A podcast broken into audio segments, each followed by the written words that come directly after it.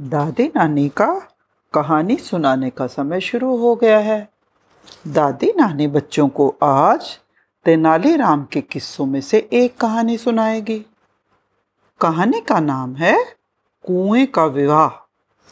तेनालीराम और राजा कृष्णदेव राय में एक बार किसी बात पर कहा सुनी हो जाने पर तेनाली नाराज़ होकर कहीं चला गया।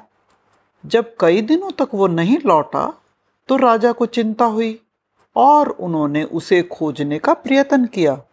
तेनाली का कहीं पता न चला। आखिर में राजा को एक तरकीब सूझी। उन्होंने अपने राज्य के गांव-गांव में घोषणा करवा दी कि महाराज अपने राजकीय कुएँ का विवाह करवा रहे हैं।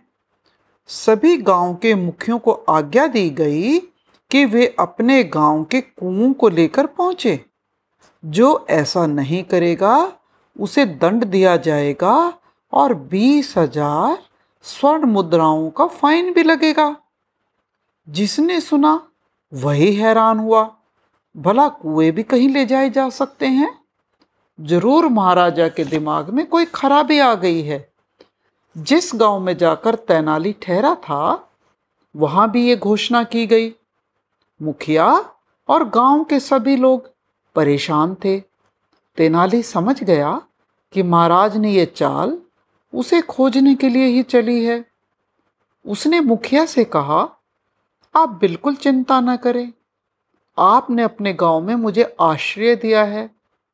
मैं इसका बदला ज़रूर चुकाऊँगा। मैं आपको तरकीब बताऊँगा। आप चलने की तैयारी कीजिए। तेनाली और गाँव के चार पाँच आदमी राजधानी को चल दिए। नगर के पास पहुंचकर वो रुक गए।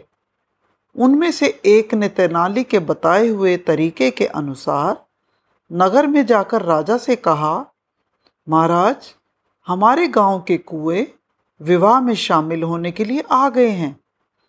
वो नगर के बाहर ठहरे हुए हैं और इस बात की प्रतीक्षा कर रहे हैं कि नगर के कुएँ आकर उनके आगवानी करें, उनका स्वागत करें। राजा समझ गए, ये सब तेनाली की सूझबूझ है। उन्होंने पूछा सच सच बताओ, ये बात तुम्हें किसने बताई है? महाराज, कुछ दिन पहले हमारे गाँव में एक परदेसी आकर ठहरा है। उसी ने ये तरकीब बताई है।